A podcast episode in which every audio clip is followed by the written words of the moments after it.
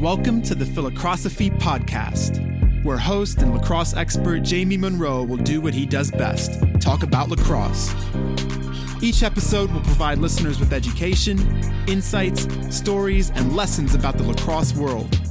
We will discuss current events, coaching, philosophies, and college lacrosse recruiting. Now let's get started with your host, Jamie Munro.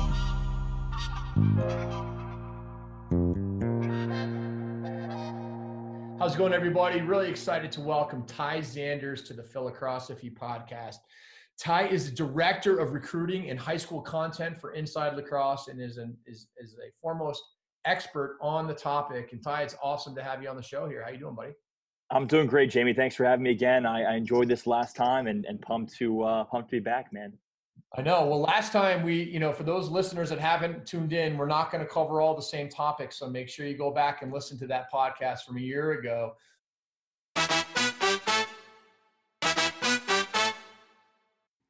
The Philocrosophy podcast is brought to you in part by the JM3 Lacrosse Academy. This 10 week online program is designed to teach cutting edge lacrosse skills and IQ. Athletes will learn dozens of new techniques, creative drills, X's and O's, and most importantly, how to integrate it all into their game. To learn more or start getting better today, go to www.jm3sports.com forward slash academy.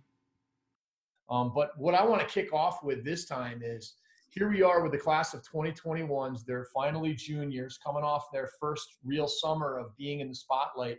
This is the first pristine, unadulterated recruiting class in the history. Give me some uh, thoughts um, on this class and, and, and how the rules have really kind of worked out. Yeah, so you know, I think it, is a class that um, I, I, think guys really were were focusing on on uh, this summer, and and I say that because like it was the first time they focused in on on like one class really. And if you look at the twenties, the nineteens, they've been watched for three, four, five years, and you know you had all those years evaluations, and and and some took you know early risks, and a lot of those kids made early commitments, and um, you know for the most part that wasn't the case with the 21s. I think there were uh, maybe six, seven um, standing commitments uh, that happened before the rules.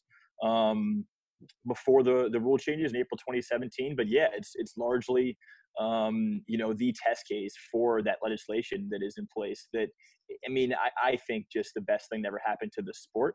Um, as crazy as that may sound, um, I think it's just it's been tremendous for all parties involved, and it's been fun to kind of see how things work out.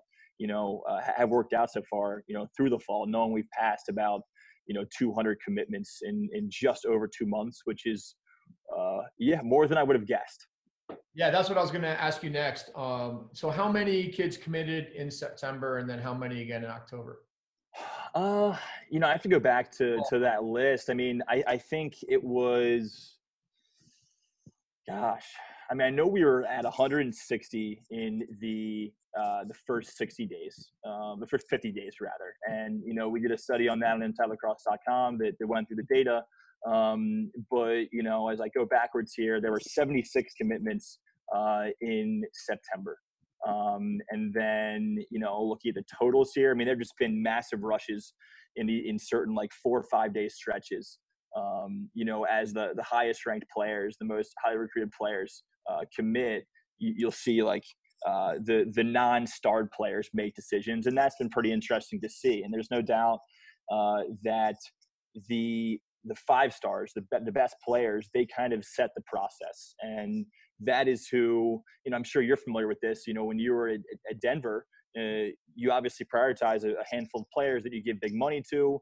Uh, you go after pretty hard, and then you know, say they end up choosing a different school.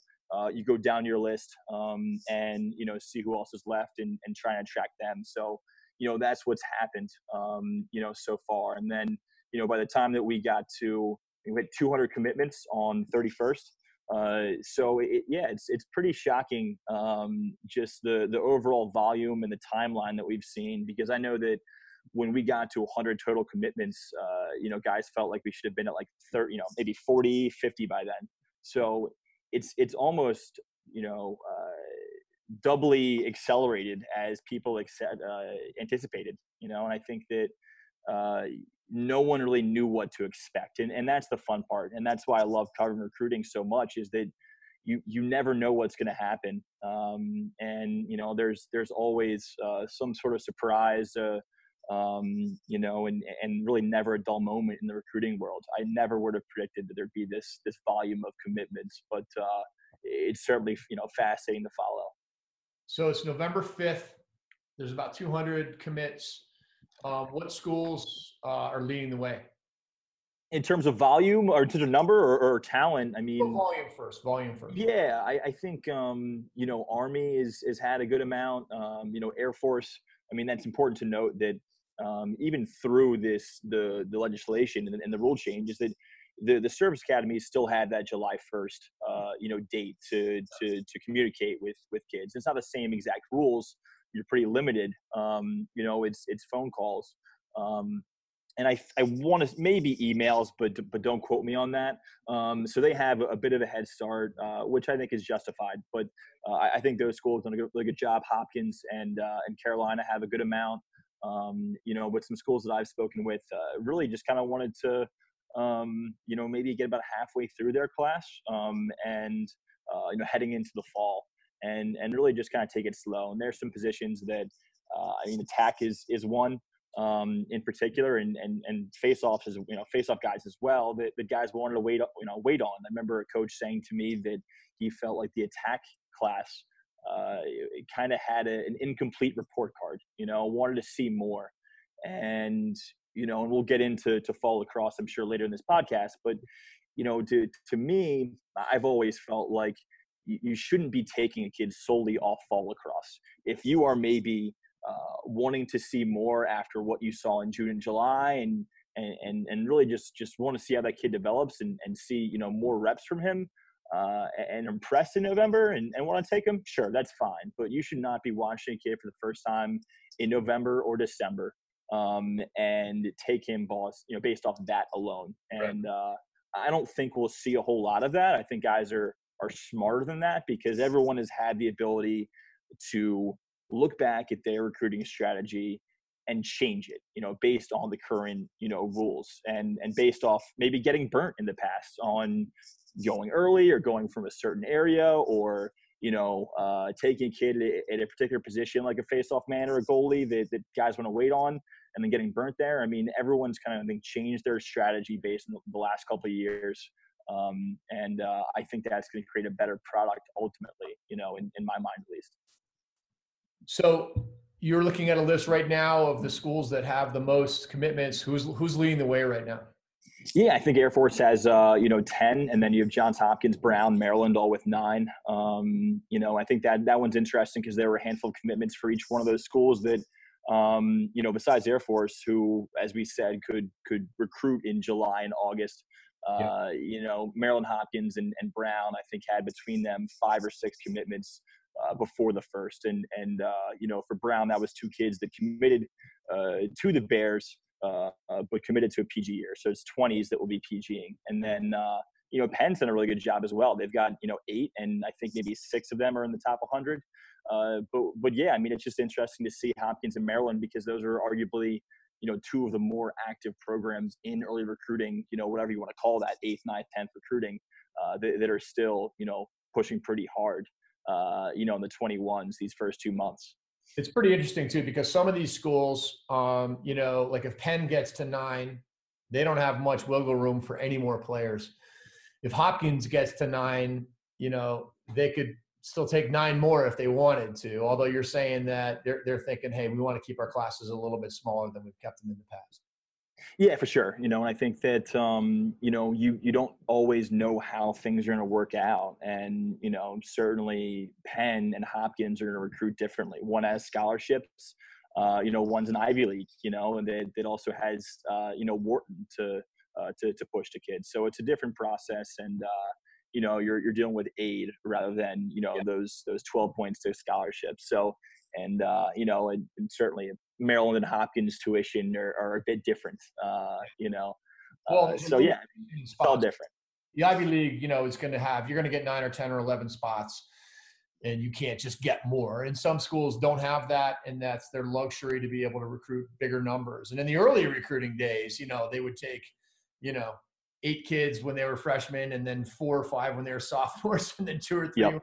juniors, then maybe one or two as seniors, and all of a sudden they ended up with huge recruiting classes. But I mean, yeah, now is that they can do more homework on on their players and don't have to recruit such big classes to make up for mistakes early. Exactly, and I think I think that was kind of the name of the game, you know, for for certain programs. And uh, you know, I mean, I will say, you know, some handle it differently with the amount of spots that they are given you know, through admissions, and some also bolster their recruiting classes or rosters with you know some walk-ons, um, you know, and and you know, quote unquote, no money kids that actually you know made an impact, uh, you know, every now and then. But it also gets to a point where you only have uh, so many lockers, you know. So if you're gonna if you're gonna take a, a big recruiting class year after year, uh, you never want to get to the point where you're you're buddying up and having kids share lockers because uh, I, I, from what I've gathered, that's been you know close to the case. A couple programs uh, that have taken you know pretty large recruiting classes year after year. How many total spots do you think there are for Division One players across the board? How many total kids will go Division One from the class of 2021? Yeah, I mean, I think if you were to, you know, ballpark it, um, you know, I would say somewhere between 800 and, and 1,000 maybe. Um, you know, if, if you consider uh, somewhere between 10 and 12, you know, com- you know, kids per class, um, and then 70 or so Division One programs, I think that, yeah, somewhere in the neighborhood of, of 800 to, to 1,000 spots in Division One. Um, you know, and, and don't make me do the math when it comes to Division Two and Division Three, but I right. mean, the, the, the percentage, if you look at that, you know, knowing that there's somewhere between 800 and 1,000, and knowing that about 230 or so, maybe 220 kids are committed right now, um, I mean, that's a small portion of the class, and we've got a long way to go. And uh, I think that was really my biggest advice for you know families going through the recruiting podcast is you know, there's all this hype about September 1st, but you, you have to realize um, that you, you, do have all this time. This is this is not a sprint. You know, it's it's a marathon. This is going, you know, all the way through um, to you know your high school graduation. Especially knowing now, um, and this is not widely known, but you know, National Signing Week starts and just keeps rolling. And in the past, you know, it would go for a week. It'd be Wednesday to Wednesday, mid-November uh, you know, now you're not really tied to, to any one date. Uh, it just kind of keeps going. So there's a long way to go. Um, and, you know, I mean, just uh, tons of spots out there at, uh, you know, a lot of great programs because there's also a lot of great spots out there, uh, you know, for the 20s. So a small portion of these uh, admission spots, these athletic spots have, have been filled as of November 5th. So I, I, wrote in my little notes to you before this podcast that I had made the statement that the class of 2021 is the most under-evaluated class, uh, in my opinion, in the history of Division One lacrosse recruiting. And then you said, "Hey, I think I said that on the podcast last year," which is I may have. um, but um, you know, the fact is, and you alluded to this earlier, that it used to be that you would start watching players play as eighth graders, and you would see who all the best kids were, and you could sort of see, and, and, and it allowed you over the course of two, three, four years to pretty much know the whole class by the time September one hit. This year, there was not a whole lot of um, time and effort put into the 2021s until this summer. I mean, I'm sure last fall there was some, um, mm-hmm. but, but, the fall, as we know, it was six days, and it's just you know, and it was basically terrible weather last fall too. So you know, it's, it's equivalent of a couple of days. Now you've got more players than ever. You've got more good players than ever. You've got more events than ever. You've got more club teams than ever. And there's no way that a coach can really get to know players. And you know this as well as anybody because you're trying to get to know them.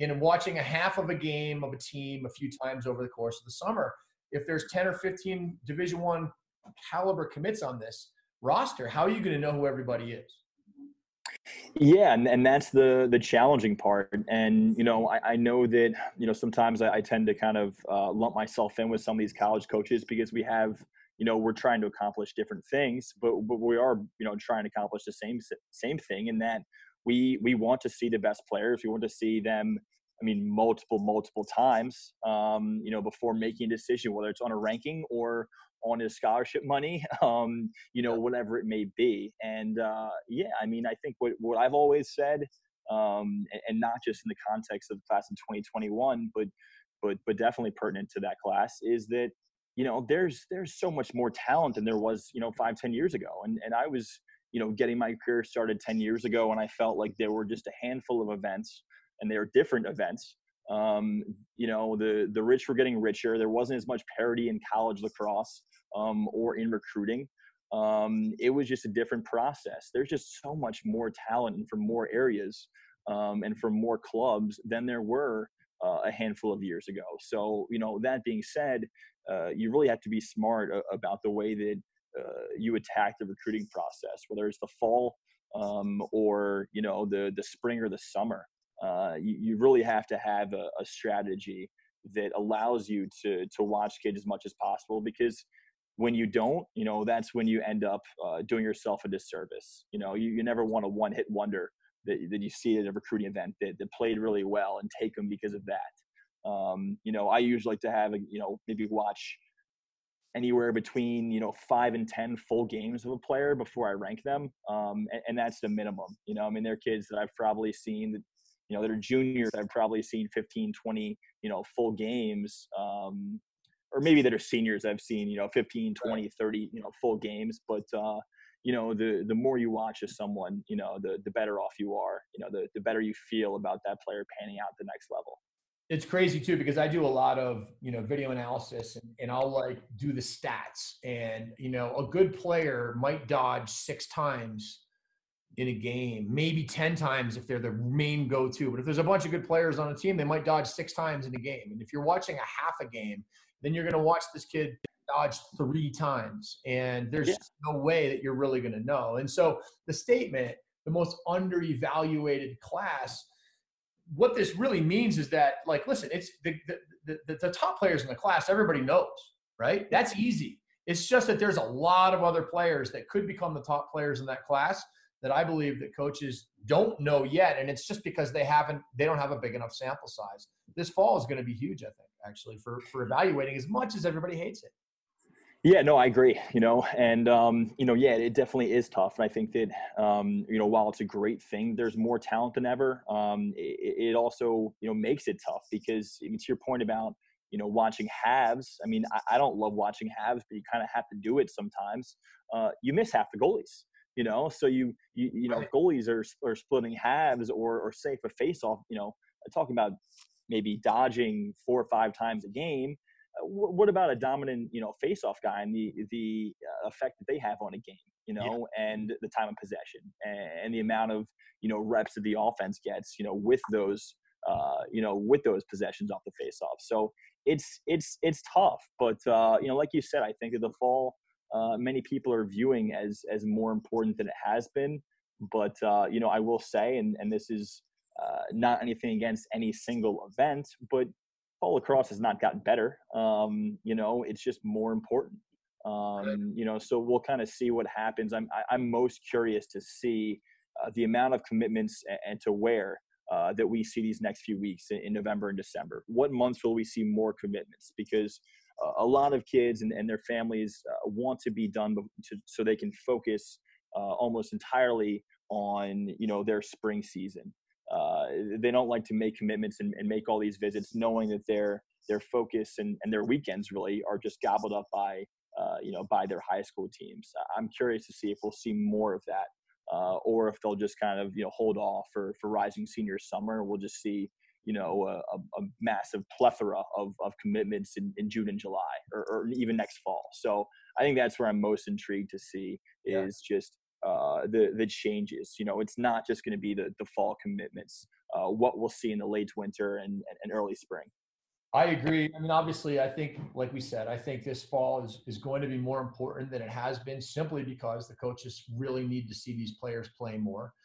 And there's going to be kids that emerge that they're like, wow, I can't believe I missed that kid. Where was he all summer? It's like, well, he was there. You know, that's just what happens, right? Because you just don't get enough opportunity to watch him. And then like you said, they're going to go through. We're going to see what happens in December and January, and then once the coaches are in full season mode starting mid January into early February. It's not that the recruiting is going to stop, but it's going to slow way down because they just don't have the time to focus on recruiting unless it's kind of wrapping something up that got started earlier. And obviously, they're not watching a lot of players in the months of December and January outside of a couple of showcases or prospect camps.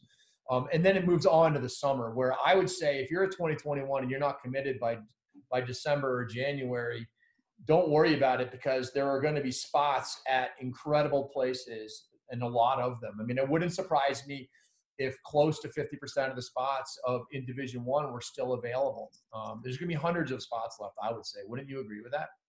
Yeah, I, I agree. You know, entirely, and, and you know, I think that when when you when I look back at the 20 class, which you know, as we know, um, you know, has, has the Brennan O'Neills of the world that you know committed in eighth grade, and and we saw this this huge um, you know volume of of flips uh, last fall. You know, I mean, after these guys that committed to these schools could literally could not talk to their future college coaches for you know a year, year and a half, two years, whatever it was. Um, you know, they all you know flipped their decisions, but but that kind of created you know there were a lot of open spots uh, this summer for 20s. I mean, there were some schools that are in the top 20 that legitimately had you know four, five, six spots open. So I think that's pretty exciting to consider because I think that number will only go up um, you know, for the 21, you know, class than the 22. So, uh, you know, while, while I understand the the need, um, the desire to to get the decision over with, um, and and find the right home, be patient. You know, wait. Like there's there's so much time, and and like the the door never really closes. Uh, these guys are always, especially in the poaching era and all that. Like these guys are always looking out for the top talent, uh, no matter what. You know, I mean, the the door really never closes, and I mean that. Yeah, and you know, in this poaching era where people are flipping their decisions, and um, you know, it's probably changed the dynamics quite a bit about uh, friendships on the sideline of these recruiting events. There's going to be oh, yeah. you probably prefer not to have to do it to, but at the end of the day, it's your job, right? And you're going to just do what you got to do, get the best players you can. Um, and um, and that said, I wonder if that has an impact on some of the schools that are not at the top of the food chain. It's like, why would they rush to go get the best player they can get um, when they know that kid is just going to get poached down the line anyways? And I think it slows that, that process down, which is just going to leave more open spaces too. What do you think? Yeah, no, I mean, I, I, definitely agree. And I also think that we won't see as many flips as we did in the past. And I do think there'll be some movement, but, um, you know, I'm inclined to, to think that uh, you know, I don't want to, you know, name any names as an example and, and, uh, you know, anything like that. But I do think that maybe uh, we'll tend to see more flips, um, you know, or a higher percentage of the flips being something where it's like a, a someone that committed to a school in the bottom half of Division One, whatever you want to call it, and and one of the big boys, you know, sees that kid develop tremendously and and, and picks him off, you know, rather than a, a kid flipping from a top 20 to a, a top 20. Right. I don't think we'll you know, we'll definitely see that because I mean the the Notre Dames of the world will will always you know be looking to to pick guys off, um, and and plenty of other schools beyond them. But I, I do think that it'll be more so be um, you know uh, maybe the haves versus the ha- you know the haves picking off the the have-nots if you want to you know look at it that way. Um, you know, but it, has been fascinating to kind of see that.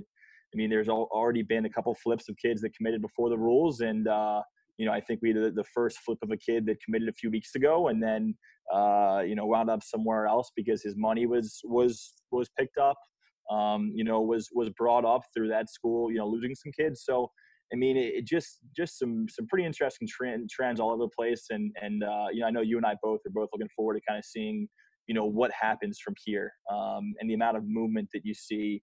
Uh, you know, through next summer and the next fall, because uh, it's really just going to be going on at, at all times. I mean, while uh, September and, and October were just jam packed with commitments, uh, I, I, think that it's just it, the commitment process is just more spread out than than it has been. Yeah, and, and on the other hand, I think there's going to be people that are just feeling the pressure. Um, there, there used there was pressure in early recruiting too, but the window was greater. The pressure was simply that spots were going, and that pressure is the same. And so, in some ways, it's a little more condensed because of the fact that all the spots are basically being taken care of over the course of September 1 through, let's just say, October or November of the senior year, if not September to September. So therefore, you wonder if if the kid who you know these kids who flip after they commit sometimes it's because they, they might have chosen a school because they were afraid they that was going to be their only opportunity. And yeah yeah.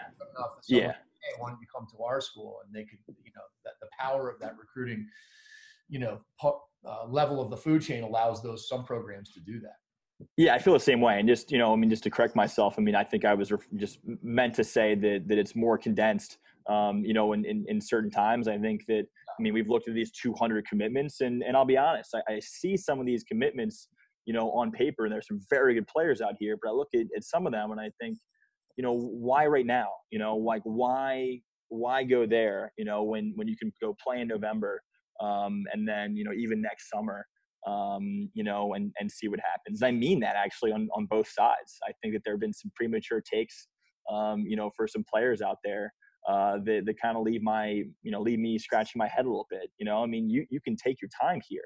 You know, you you you, ha- you, you coached at a very desirable school, um, and you know you, you can really just you can wait. You know, you don't have to get so antsy and, and, and lose your patience and try and make a splash. You, you can really just you know take your time if you want to um, though i understand the need to the desire to to to want to you know get maybe three four five guys that you can build around right. um, you know and that's what you want to do but you don't want to fill up your class too much too early no because like because what we're saying and it's true is there are so many kids out there that haven't really been evaluated to the level uh, that they will. And when they do, people are going to love these players. I'm familiar with a few myself. I'm like scratching my head. I'm like, man, that kid's really, really good. I'm surprised he's not getting more interest. And I'm sure he will. And if you're a really good player, you should keep the faith. And that's a really important part of this whole process is, is keeping the faith and keeping continuing to get better, which by the way is the beauty of this whole new model is that you can focus on getting better up until September 1, you know, or at least until June 1 of your after your sophomore year. And you can continue to get better between now and June after junior year because there's going to be an opportunity to go out and get get seen by everybody. Whereas the old way, you know, if you weren't good enough by eighth grade, you know, you might miss out on your opportunity to go to certain schools. Yeah, and and everyone you know develops it at, at different times. Um, you know whether that's you know athletically, uh, academically, or, or, or socially. You know some of us are are late bloomers. You know I, am I'm, I'm one of them. You know I, I, didn't bloom until my late twenties for Christ's sake. So uh, you know I, I think that everyone really develops at different times, and, and that's okay. And like you said, that they're uh, you know if if you were a big six foot uh, you know, 180 pound, you know, rising ninth grader, you, would have Hopkins and Carolina and Maryland, you know, at your games. Yep. Um, you know, whereas there were some kids that ended up becoming better players than you know those those guys. Then didn't get looks until they were you know rising juniors, um, or maybe you know went committed somewhere, and, and then you know were were were poached away, you know, by by one of the powers that be in the ACC or Big Ten or Ivy League. And I think that um, you know, not to keep going back to the, you know, your door never, you know, that door never really closes, but you know, that, that, that is the greatest thing about, you know, this legislation and, and these new rules is that you, you have that, you have the benefit um, of, of having the time and, and, and really just constantly be working, um, you know, on yourself, you know, on your game, on your grades, um, you know, on your social life, whatever it is to kind of figure yourself out so you can put yourself in a position to, to find the right place um, you know, and there's always going to be pressure, but I, that's definitely one of the best parts about it is that you can really take your time with all this and, and not feel, you know, discouraged because you haven't grown or haven't developed, you know, an offhand or, you know, uh, you know, haven't put on the, the muscle that you'd like to. Right. You, you have the, the time to, to do that. And, you know, as, as we all feel the same way, it's like you really just, I don't know. I mean, it's, it's something about these these rules. I think has has just revolutionized every aspect of lacrosse. You know, and I think that it's like it's decreased the anxiety, and uh, you know, and and sure, like there will be that that anxiety will, will still be present, but you don't have to feel it in, in eighth, ninth, you know, tenth grade anymore. Uh, you, you have a, a, whole lot of time, but the, the key is if you're also if you're committing uh, whether you're happy with with where you're committed or not you you've got a lot to prove you know? You've you've got to prove to that school that that uh, you know you deserve to play there you know? And, and uh, you know i think that and I apologize if I said this on on the the, the previous podcast we recorded a year ago, but you know the the nature of of where we are, um, you know, social media or you know media coverage, uh, you know, whatever it is, and this remains true, you know, post uh, early recruiting, is that when when someone looks at, a player, uh, they almost associate them with the school they're committed to just as much as their name. You know, if if I see a kid is if, if anyone sees a kid's committed to Duke or Maryland or, or Yale or Notre Dame, you know, you, you almost have to live up to that, you know, and, and you've got to work harder to, to show that you deserve that. Um, and, you know, maybe it's unfair, um, but, but that is the world that we live in right now.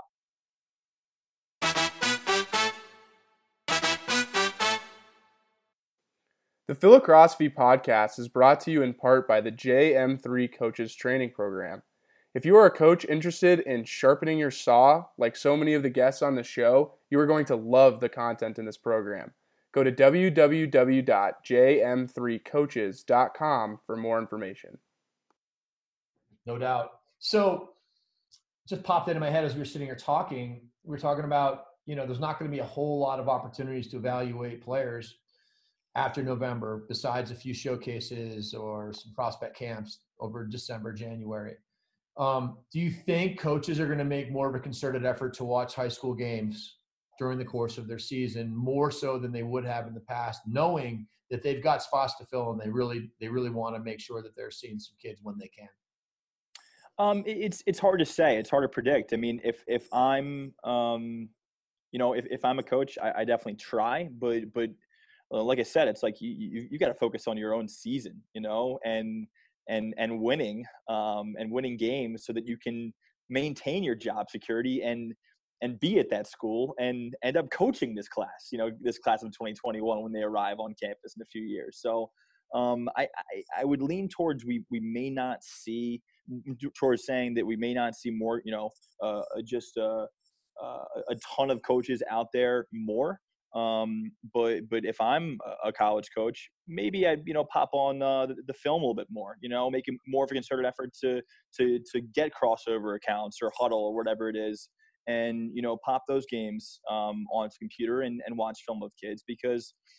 I mean, I look at. Uh, I mean, I, I love. Everyone loves evaluating high school lacrosse games uh, versus club, and, and club lacrosse has become a a, a phenomenal product in comparison to where it was. You know, it's become really well coached um, and you know more organized than it used to be. But but but spring lacrosse is what you want when it comes to evaluating talent because you have you know you you have that player in a system and you have that player practicing every day and playing every game, playing every competition. Um, you know, I, I think that's what you you want to look at the most. But like we've said, you you don't have that ability uh, especially if you're a school like uh, say Utah, for example, um, you know, where you're you're so cut off from you know the the highest levels of high school lacrosse in comparison to school like you know maybe Towson or Loyola. I mean, I'll see the, I'll see Coach Nadelen or Coach Toomey at high school games, you know, pretty frequently throughout the spring.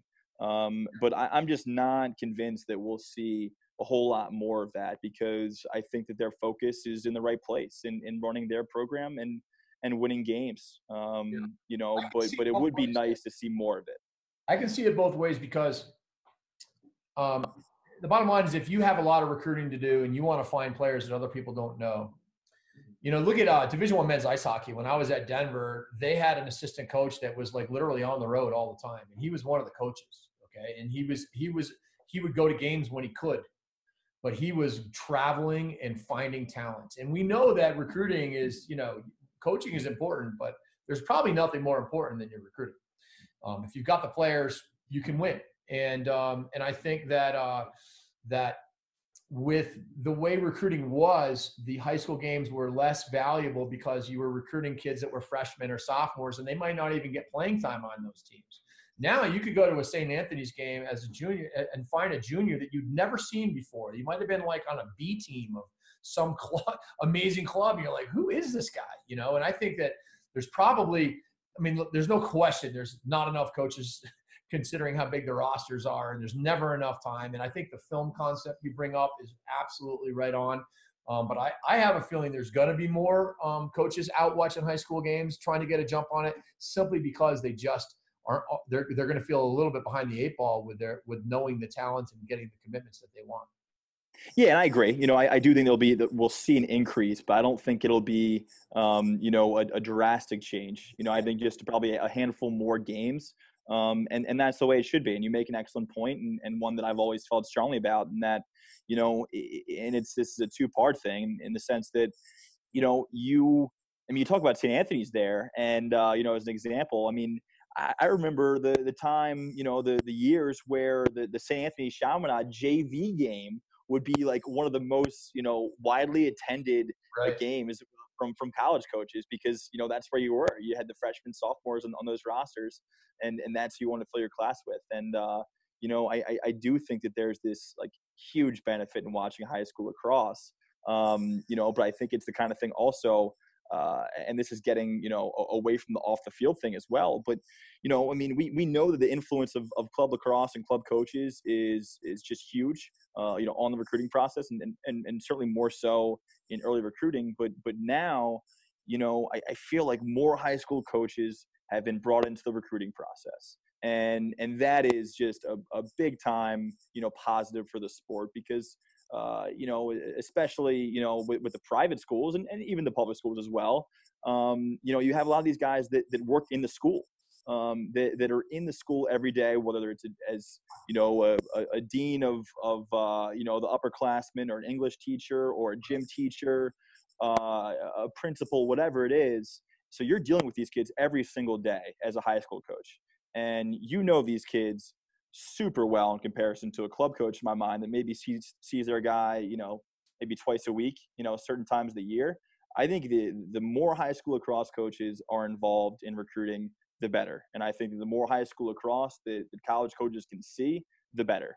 Uh, I, I, think that that is something that is is one of the uh, you know under talked about you know things out there uh, in relation to to these rules is that high school lacrosse has become more important. And I think that even if you're if you're a college coach and even if you're not out there a ton in the spring, if you're at least you know really doing a good job, uh, you know keeping an eye on the stats and and uh, the success of, of some of these players and can at least look at that production from the spring on paper or, or the spring highlights or whatever it is, talk to that coach and then you know feel strongly about that guy and and, and make a point to watch him in, in June, um, you know, that's effective, you know, and, and yeah, you're not out there, but you're at least saying, God, I, that kid was no, you know, not on my list a, a year ago, but he put up, you know, 45 and, and 10 for Landon, you know, and, and came out of nowhere. I'm going to give him a hard look, you know, yeah. and I think that uh, that is, is very beneficial to a college program,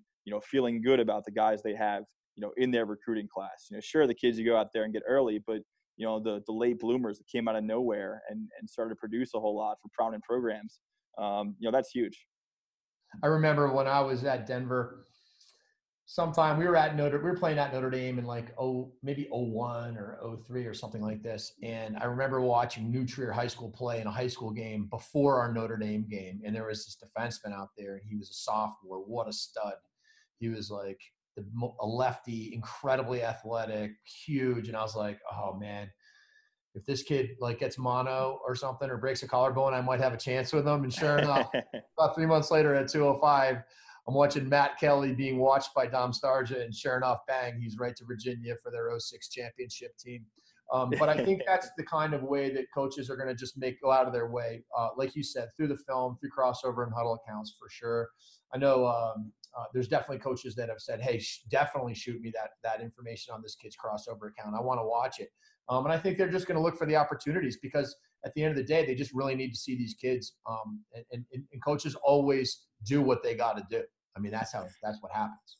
Exactly, and and technology has has only made it easier. Um, you know, I, I, I know even you know personally, I've I've had you know a bunch of Krossover and Hudl you know passwords that, that coaches have set me up with that it's made it easier for, for me to watch games that I mean, as far as San Diego, you know, or, or New England that, that maybe I can't get to as easily from from my spot here in Baltimore. Um, you know, I think that's uh, it, it's big for all parties involved to have that technology and and have that film to to be able to to lean on heavily.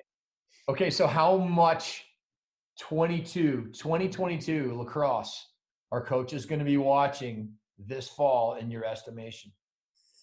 Um, you know, I, I am inclined to say minimal, and and you know, I will say that I I, I do, um, and, and every coach kind of views the the formatting, the scheduling of an event differently. Um, you know, I I know an event this weekend, I, event I went to this weekend. They did 21s in the morning. Um, I think maybe eight until one or two, um, something like that, and then 22s from you know from around lunchtime to six o'clock. You know, and uh, you know you, you, didn't really have a choice but to to watch those 22s some guys just just want you know the option you know because obviously uh, you know st bonaventure is is recruiting uh, a, a, different way from maryland you know and, and both were in attendance. There's no need for um, you know a program like st bonaventure that's a new program to to spend all this time and energy on 22s that you can't talk to when they don't have you know they only have 121 you know where maryland uh, is, uh, and these are just using examples. Maryland has eight or nine commitments, and uh, you know they they want to build a strong. They want to keep watching at 21s, but also build a list of 22s. So I, I know you know personally, I, I, have not watched a lot of 22s, uh, but but there is the uh, the, the benefits of of kids like you know Joey Spallina or or uh, you know Dom Pietramala, obviously two names, you know two two last names everyone you know recognizes. Right. You know those guys playing up a grade or two. Uh, so we've seen a, a, good amount of that, and I think that's why you know a, a couple of these known commodities in the 22 class, uh, you know, exist because they're they're playing up or they're playing as freshmen for their high school teams. But I, I don't think that we'll see a ton of of 22s be watched. Um, but that depends on the format of an event. You know, yeah. I know that that I'll be watching more in the uh, you know in the winter, just trying to get some some film from the summer and fall. Uh, but but at the end of the day, there's really not a, a, a huge need, um, you know, to to watch 22s. But but like you said, like I'm I'm incredibly curious to kind of see the balance uh, between the the 21s and 22s next summer because there yeah, will be so many good players out there and so many you know eh, so many attractive places that have multiple spots left. So I'm intrigued to kind of see the balance of uh, of all that and and you know as we've alluded to and how great the the rules are a, a couple years ago, man, you you were balancing. You know, everyone was was having to watch four grades at the same time, yeah. and and that's tough. Like, and I feel like I've even been able to do my job, uh, you know, much better. Um, or feel much better about my my my evaluations because I can focus on two two grad years and not worry about watching rising ninth, tenth, eleventh, and twelfth graders at the same time. Yeah. Um, you know, and and that's been one one of the biggest pieces uh, of of it all. So a, a year ago, I would say that coaches were turning the page on the 2020s a lot to the 21s a lot faster than this year. They're going to turn the page from 21s to 22s. And I think that's going to go right into the summer, which then leads me to the next statement of the class of 2022 is going to be the most underevaluated class in the history of college lacrosse recruiting for because of the way it seems to be going. Yeah, no, and and I I definitely agree. Um, you know, and that's kind of why I know you know, like, I alluded to earlier, like your the way you handle things in the past, um, you know, kind of shapes the the way that you handle it, uh, you know, going forward. And you know, I, I know like a year ago, I, I was focusing so much on um, on the 21 or the I guess yeah, I guess it was the the 21s at Maverick Showtime, and and there's some 22 sessions going on. And I'm just like, nah, you know, I'm good. I'll wait until next year. I got to focus in this class, you know, whatever it is. Right. And uh, and then I look back, and maybe I have the years off, but I, I look back and I'm like, shoot, I should have watched them more. You know, I would have had more of a list. You know, I don't really know the 22 class yet, whatever it is.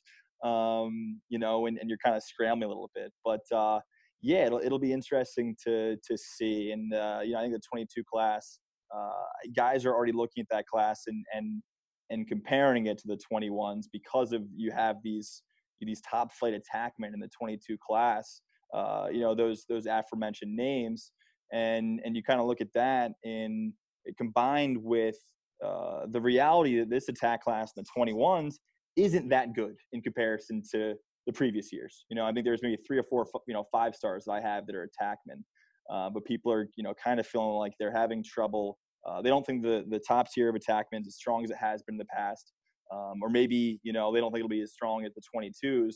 But the the next, a lot of guys feel like the next few tiers of talent in the 21 class isn't as strong based on what they've seen. But a lot could change in these next few months, and yeah, a lot probably will change.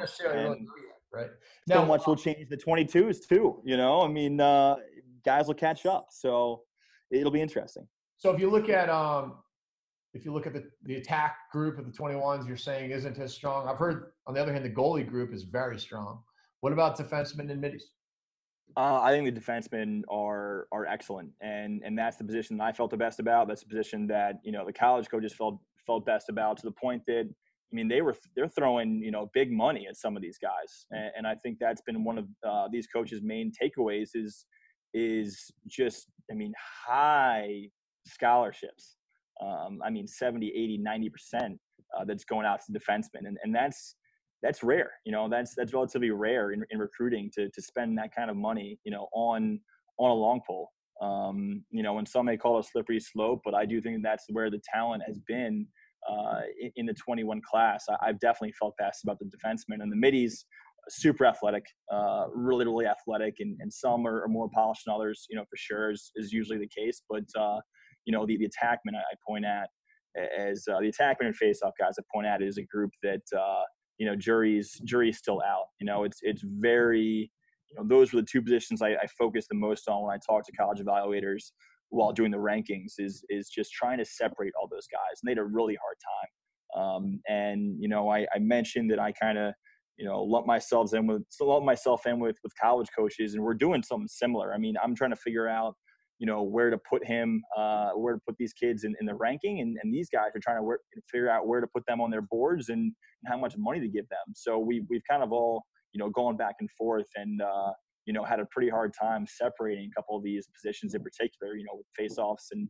and and attackmen and uh, you know yeah the goalie class is is very special and and for what I've heard um, you know from from the goalie smith guys is that the 22s are uh, are stellar you know in in cage so uh, it, will be interesting because because some schools just don't feel the need to uh, or don't have to really uh, recruit a, a, a, goalie every year. Yeah. Um, you know, I mean, if, if you go hard enough for, for a 2021 goalie that you think is a top five guy in the class to keep him happy, maybe you don't take a 22 goalie. Um, you know, I know we saw that a whole lot with the, the class of 2018 in goal. Uh, you know, it was a pretty good goalie class, and, and guys you know, maybe wouldn't take a 19, um, and and some, you know, or some didn't take a 20. But then we saw some transfers and we saw some red shirts. Yeah. Uh, so you, you kind of have to be smart about, you know, managing that. I mentioned, you know, managing the attackmen. I know that there are some guys that are like, look, we're going to go all in on a on these 22 attackmen next year uh, because we feel good about what we currently have. Interesting. And so let's talk about the impact of repeating and reclassing um, the impact that's already been happening as it relates to the class of 21s. Um, we already know what it was like in, in years past. Um, it was it was always with the early recruiting. If you were a 16 year old freshman versus a 14 year old freshman, it was a pretty big deal. Um, it's certainly an advantage to be an 18 year old junior rather than a 17 year old junior. Um, and I would tell you that any college coach would rather have a 23 year old senior than a 22 year old senior, as well as a 20 year old freshman versus a 19 year old freshman. Um, if you haven't repeated, um, how big of a disadvantage is that for you? How much are you like playing up if you're kind of normal for your class or, or even young for your? Yeah, I mean that's that's hard to answer. I mean the simple like overarching you know theme to all this uh, and, and point to all this is that it, it's it was more beneficial to reclass under the old rules. And you know i mean I, I, feel pretty strongly about that. I do think that this this legislation has um, you know created less of a uh, you know repeat culture. Uh, it'll still exist. And you know i think what what people have to be you know cognizant of is is that all reclasses are not created equal you know i think that uh, oftentimes it's it's justified. I mean, I think of you know my old high school buddy Christian Walsh, um, you know, who who really just like became a I feel like became a much better player and more ready for to play at Duke because he was a 17 year old you know, uh, high school graduate of boys Latin. You know, albeit one that had just put up nine goals in my uh, my St. Paul's Crusaders and had a great career. He needed more. You know, he needed to to, to grow more and, and mature. Um, you know, so a lot of times it's it's situations like that. But you know, what we've seen a whole lot, whether it's in the old rules or current rules, is is kids repeat to gain advantage uh, on the rest of their class. Maybe they they weren't developing properly, so they need to do that. I do not think we'll see as much of that. Um, but yeah, there's no doubt that the college coaches would rather have you know an older player on their roster, and there's nothing against it. Um, and I also think that there's nothing, you know, it, it is important to consider though, and, and that's why you know I've always been a, a, huge fan of any event that that has a date of birth uh, on the roster, you know, because it's important to to have that information, and that's what we all want to do. What the college coaches want to do, what I want to do is gather information, and and the more information you have, whether it's the amount of evaluations you have a kid, uh, or the amount of film, or his date of birth, or information about his parents, and maybe how big they are, or what their background is, uh, you know, or, or, whatever it is. You, you, want as much information as possible. Um, and I know that there's some kids out there that were that we feel like we've been watching forever in the 21 class, and uh, you know, naturally they're they're kids that have that have reclassed. Um, but I do think the overall number of, of reclasses will will dwindle. So I agree with you that the impact is lessened the older you get. Uh, but I would say that 100% of the time, you know, uh, a 21 will be a better 22. Yeah. To the level that it gets him to where he wants to go, who knows? I can also say that, you know, one of the better club teams in the country, you know, all but three of their kids were repeats. If you look at the New England prep schools, you know, whether you did it, whether you repeated and redshirted in kindergarten, whether you did a repeat eighth grade year, whether you reclassed without actually repeating just to play the, in the class that you want to be in, or with it, with the intention of doing a PG year, or whether you actually do that ninth or tenth grade repeat. Um, it, it's it is a big advantage, and um, while it may not happen as early, I think at the end of the day, given the fact that you're going to be a better prospect if you're not getting the looks that you want, I think you're going to see the reclasses happening after this November for 2021s. They're going to kind of look and see where they fall.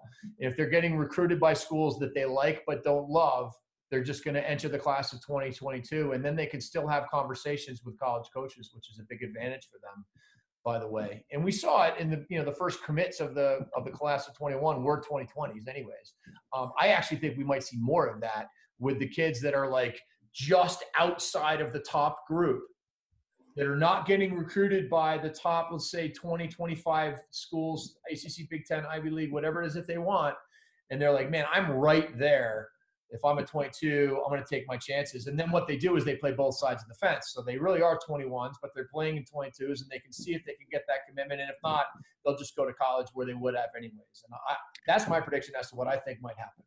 Yeah, no, and, and I, I definitely could see that. And I think that, you know, what makes it tricky is, I mean, we've talked about what we think that we'll see, you know, with the amount of spots that are open, uh, yeah. you know, say this time next year, maybe, you know, 10 months from now, 11 months from now, end of the summer, early fall.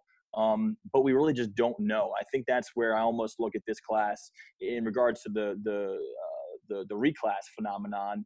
I think that I would almost be wary to, um, you know, as opposed to maybe a 22 when I can look back the 21 class and look, you know, look at the way that class uh, materialized and, and what the timeline, you know, consisted of is because I just don't, it, it's so hard to know, um, you know, what's going to happen.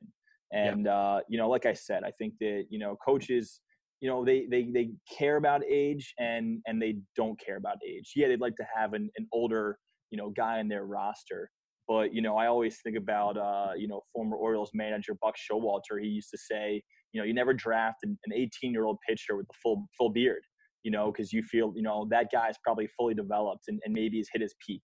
And you know they got burned through through doing something like that, just as an example. And uh, you know I think that there's there's maybe a concern about some kids in the 21 class. Um, you know if they if we feel like we've seen their best right now. Um, you know, but but yeah, I mean, I know I've mentioned a million things that I'm, I'm very interested to see, and this is yeah. one of them. And, and what happens with the reclasses? I'm also intrigued to see, uh, the amount of, of 21s that commit as 22s. I know Cornell has two uh, from Canada, which is you know the way the Canucks do that. I know you've had a, a handful of those at your time at, at Denver, uh, but uh, yeah, I think it, I'm I'm very interested to see if, if, how many of the of those situations that we uh, we, we we have uh, a 21 committed to be a 22. Uh, because I think there are a lot of 20s that committed to be 21s or you know yeah. 19s that committed to be 20s after PG year. So it'll be very interesting to see, and and uh, it's hard to predict, you know, and that's the hardest, uh, you know, that's the biggest thing there. Um, you know, I think in, in general, you you have to. You can't get overly antsy, you know, to the point that you end up making a mistake, and, and you you realize that uh, you know it, it would have worked out you just kind of like kept the faith and, and kept working, and that you know, because at the end of the day, like if, if you work hard enough and, and you're a good enough player, you know, someone will make room for you, you know, and they're holding spots for you. So, um, you know, you really have to maintain that, that patience because uh, it all works out in the end, you know, and, and a reclass isn't always necessary, but for no, some it is. Yeah, sometimes it is, sometimes it isn't. I mean, you know, 10 out of 10 times you're going to be a better 22 than you were at 21, but that doesn't mean you're good enough and um, and the coaches are going to make mistakes whether you're of age or older or younger or whatever. I mean, if the NFL can't get it right on a really consistent basis with all their resources, millions of dollars, kids, and millions of dollars at stake, you know, college coaches aren't going to get it right either. And so what they do is they go for, hey, this is what looks to me like the best kid compared to the class, and that's what gives the older kids you know the advantage. And this is not uncommon to sports that do it year by year because if you're a january birthday and you live in canada you've got a bigger advantage over the kid born in december. Exactly. um, so it's just it's nothing that's all that you know new. Um, exactly. it's pretty interesting to sort of look at it. Um, i want to change gears for a second and talk about inside lacrosse and your player rankings and the way you guys go about doing that. There are so many people that want to know. I know uh, you've chatted about it. Terry foy um, came on uh, a webinar and went over it, but just give us a breakdown of how you sort of pick your five stars, your four stars, and is there room for moving up or down within those rankings uh, over the course? Yeah. Yeah, no, I mean, I'm, I'm happy to, you know, go into depth about that because, you know, that's, uh, you know, one of the main things that I do and, and the area that I take the most pride in. And, but at the same time, it's the area that gets, you know, criticized the most. And I think that, you know, our, our previous topic, I think, you know, perfectly, you know, was a perfect segue into it.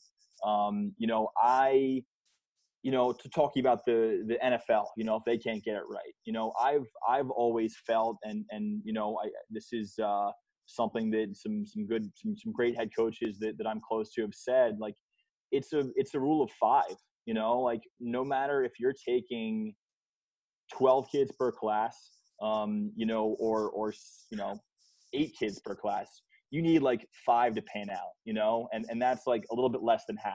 I look at it the same way. Like I know that you know, regardless of how much time I put into the rankings, I'm gonna miss a lot of guys. You know, there's there's a lot of variables, you know, and everyone's gonna miss. Um, you, you really want to be about half right, you know, and I think that through you know doing the process, uh, you know, I had that advantage or, or, felt that it was an advantage. Watch these kids over you know four or five years that were recruited early, and and now you know that window is a little bit shorter, but you're seeing better lacrosse. And I think that you know what what, what I do is I'll watch you know say 50 or so games in the spring, um, you know anywhere between 40 and 60 in a given year, and then go to about 20 recruiting recruiting events in, in the summer. Um, you know, full days there and, and watching as much lacrosse as possible. Um, and then, you know, August is, is the fun part, you know, um, you know, I go from spending, you know, 12 hours in the fields to, you know, it's 12 15 hours in the office, just on the phone, um, you know, compiling information and, and bouncing all these names off these college coaches because, you know, I, I mean, while I may set the, set the baseline, it's really these college coaches that are, are indirectly, you know, uh, helping set the, the rankings process and, and put them together. You know, I'll send some spreadsheets around and, and they'll uh, give their input in the phone. Um, you know, obviously all anonymously, um, you know, per NCAA rules, but, uh, yeah, it's really just a balance of, of my own opinions based of what I've seen in the spring and summer and, and, and previous falls and all that. Um, and, and combining that with, with all these opinions. So, I mean, I've got like this, God, I mean, 10, 11, 12,000 word document that is every single player in the rankings. And then, you know, 8, 9, 10, 11, you know, comments um, or, or in, you know opinions from from different college coaches, and I kind of meld them all together and, and have that document up my computer at all times, and uh, you know kind of helps me form an opinion because if if I've you know sure I've watched just as much lacrosse as, as they have on these players. I'm not a college coach, you know. I'm I'm not, you know. I never played at a super high level. Um, you know, I don't have that same level of, of intelligence, uh, you know, on the lacrosse field evaluating talent. But you know, I I lean on my my relationships, and uh, you know, feel like we can put out a pretty good product. Um, you know, with with what we have, the information that we have, and do I wish I could go to more high school games and be every recruiting event and talk to every college coach in my, you know, in my list of contacts on my iPhone? You know, sure, but you do the best of what you have, and uh, we put a lot of time into it and, and take pride in it. But uh, end of the day, you know, there are going to be a lot of kids that I miss on, um, but we we watch a, an awful lot of lacrosse and talk to the right people and, and, and form those rankings that way. Well, I think you do as good of a job in, in, in the process of trying to be as thorough as you possibly can. Do you have other sets of eyes outside of you and your college coaches that are doing ratings? Um, you know, we have a handful here. You know, um, you know, I, I definitely, you know, use as, as many coaches as I possibly can. Um, but but beyond like the college coaches, uh, I try and be smart about who I talk to. Uh, you know, whether it's a club coach or a high school coach. I really trust the high school coaches, but uh, you know, I, have become a big fan of, of maybe not asking. You know, why, why while a uh, a college coach will want to ask a high school or club coach about their guy.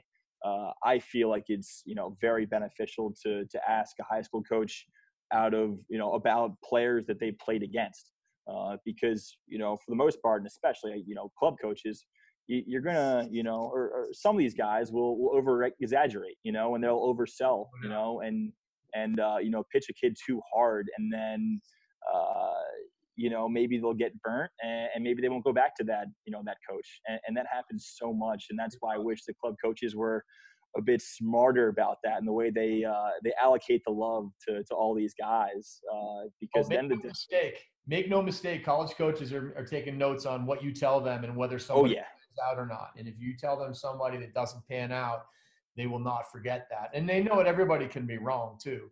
Um, but you know, and everybody's a little bit, you know, biased in one way, shape, or form. I mean, like when when like Terry would call me about the best kids in Colorado. If I knew some kid from Fort Collins that no, I knew nobody know, knew about, I wasn't telling him anything. Yeah. know, like talk about the kids that everybody else already knew that I probably either wasn't going to get or maybe wasn't that high on anyways. Um, and you know, and, and, yet when I had a kid who was committed and signed, I'd be like, that kid is the best kid. You know, we got to get him ranked because we want our, our, recruiting rankings as high as we can get them. And so it's yeah, you got to sort of there is bias everywhere, you know, and, and and maybe different you know levels of bias. I mean, I mean, I'm I'm a Baltimore private school you know grad myself and live in Baltimore, and a lot of lacrosse that I get to watch in the spring. Um, you know, it's it's damn good lacrosse, but I mean, how many times have I watched, you know, Calvert Hall and, and Bullis and Gonzaga, you know, relative to, to some of the New England prep schools yeah. that I can only see on film or, you know, maybe not even see at all. Um, you know, but but it's a matter of just balancing that. And that can go the other way too. I mean, I've I've been I had just some uh, a handful of people tell me, you know, recently that I they think that I'm anti-Baltimore, um, which is a wild take. Uh, because I mean, I'll, I'll maybe watch a kid seven, eight times, and you start to pick them apart, you know, because you see all of the flaws.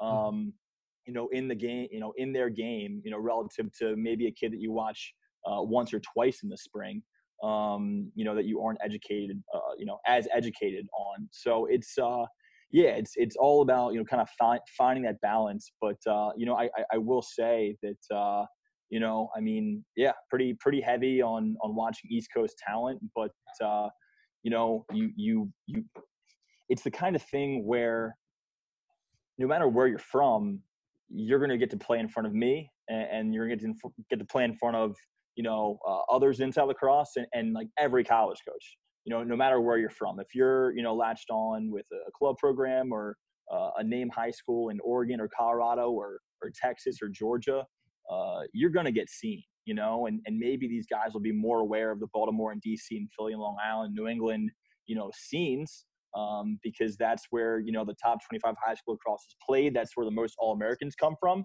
um, which is a very you know that's a, a, metric that I think that a ton of college coaches have turned to, including a couple of teams the Final Fours. They go back to these these Final Four, these uh, All American lists, and you know they will they will look at at where they're from.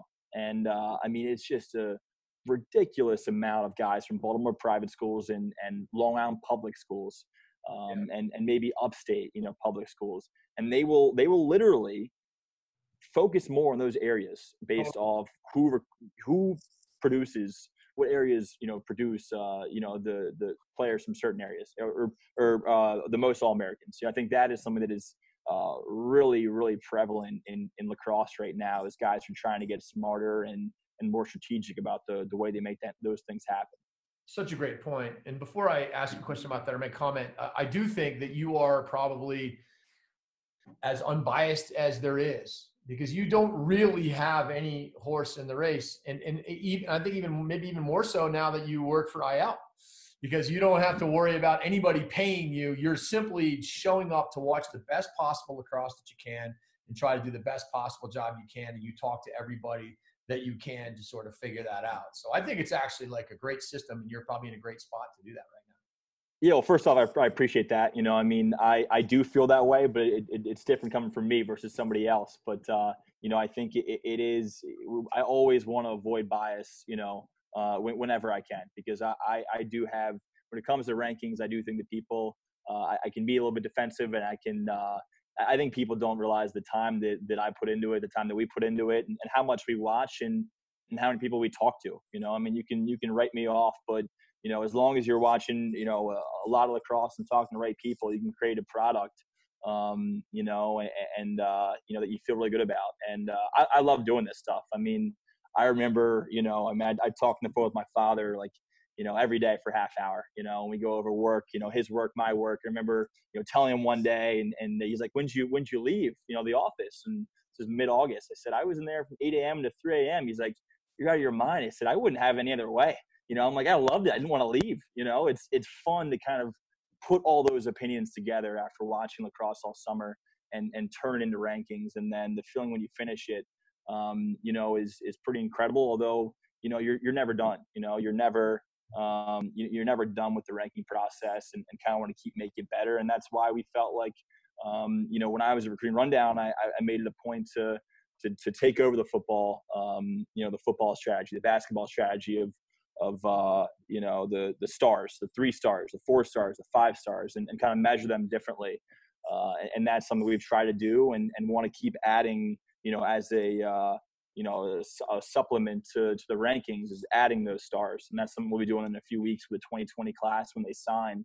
Is you know adding a few dozen star you know star players because you know as we mentioned, there's so much more talent out there than just those 100 you know it doesn't like i'm not saying if you're if you're not ranked that does not mean that I don't think you're a tremendous player, college, that you're not going to go to a, a, top school. I mean, just do the math. I mean, we, we talked about how there are, uh, you know, maybe 10, 11, 12 spots, you know, per class. I mean, if you take the top 10, I mean, that's like 120 kids or so, you know? So like, it, it's a it's a big mix, but uh, there's just more talent out there than ever, and that's why you feel the need to to to show them a love they deserve and, and give them stars and, and kind of uh, you know, really just ramp up that whole process. I would imagine that the when you refer to hey, you know, I make mistakes. Um, I, would wonder to see if the mistakes are more often mistakes of omission than commission, meaning you just didn't have a chance to see this kid play enough, or he developed late. And, and I think that that's that's kind of the beauty of recruiting, and it's kind of the beauty of the late recruiting too. And I think we're going to see it in your rankings also, just because you haven't had the time to watch the kids as as much from as early, even though you're focusing more closely on one class at a time or maybe two, it still is a little bit limiting in terms of seeing these kids over the course of a, a four or five year window where you can kind of get to know more kids.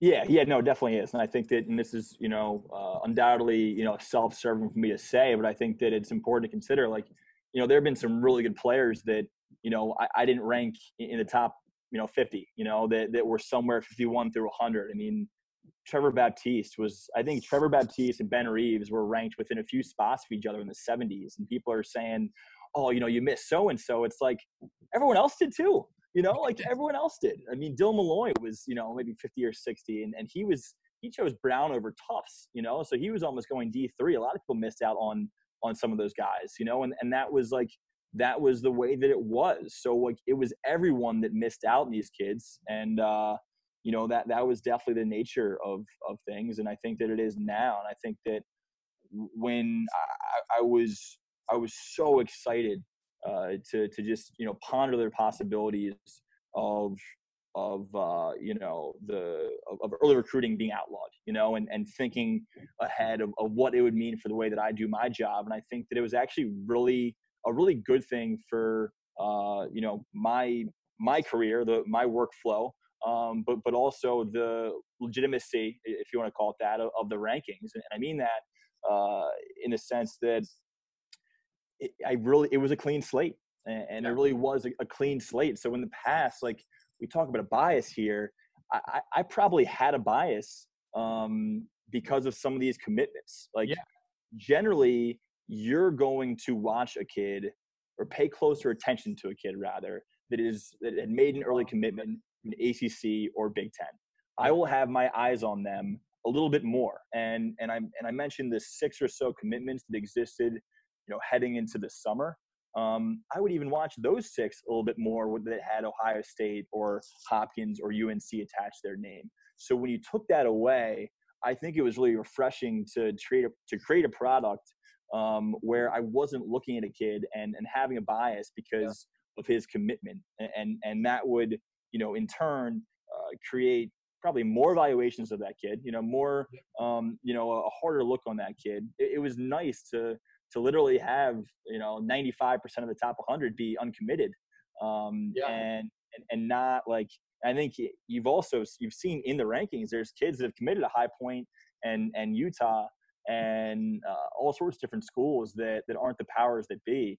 Um, so it, it's it's more diverse on that. It'll be interesting to see kind of you know the, the way those rankings evolve because I mean there's a lot of kids that take off the rankings and add to the rankings, but uh, it, it was really nice to kind of have that clean slate. And I think it just, because you know, I mean, a commitment is a validation of talent. And I've said this in the podcast before, you know, with, with Terry Foy, but, you know, a, a commitment is a validation of talent, you know, whether it, from my perspective or from a poacher's perspective, uh, you know, a, a, a, top 20 school being attached to a kid's name, it, it validates uh, the kind of player that they are. When you take that away, it, was, it truly was a self fulfilling prophecy. In it was. So therefore, it was like, well, I don't think that kid is that good, and a lot of people don't, but he's committed to an ACC school, so I've got to rank him. And now, you know, like you said, clean slate, and um, pretty exciting. Really cool. Yeah, I mean, I may have like you know, there, there probably were like seven or eight kids that were committed to you know Maryland or Virginia.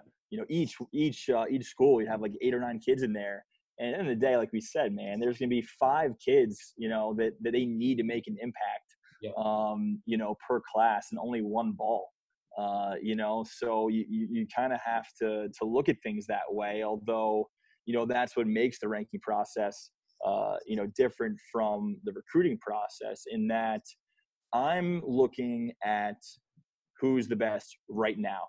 You know, I, I right now, and right. college coaches are seeing in front of them the talent right now, but they have to project, you know, based on their depth chart, based on, you know, more so four, five, six years out, um, and and what they'll look like, what they'll play like, uh, what their maturity is like as a college, you know, freshman through senior, rather than than what I do, and and just looking at high school junior, high school senior, and not taking in much as much in consideration about the way they project the next level, you know, and that's not what I'm doing, and that's you know what I've always want to make clear is that I'm just looking at right now, and coaches are they, they want you know who's going to be the best player in a couple of years. You know, upside is is right. everything. So it is a little bit different as far as what you're looking at and why and what they're looking at, and that is interesting. The two key words right now, everybody should be happy with those words because you know that changes. And if you don't like where you are right now then just keep the faith and keep working your butt off and i think you'll have a great chance. Ty thank you so much for taking the time. There's literally so many more topics i want to ask you about but we've been on for a while so we're going to have to do this again sometime soon. Oh i can't wait man. I appreciate you having me and, and happy to come on anytime. Really enjoy it. Awesome. Thanks ty. Have a great day. Thanks so much jim. You too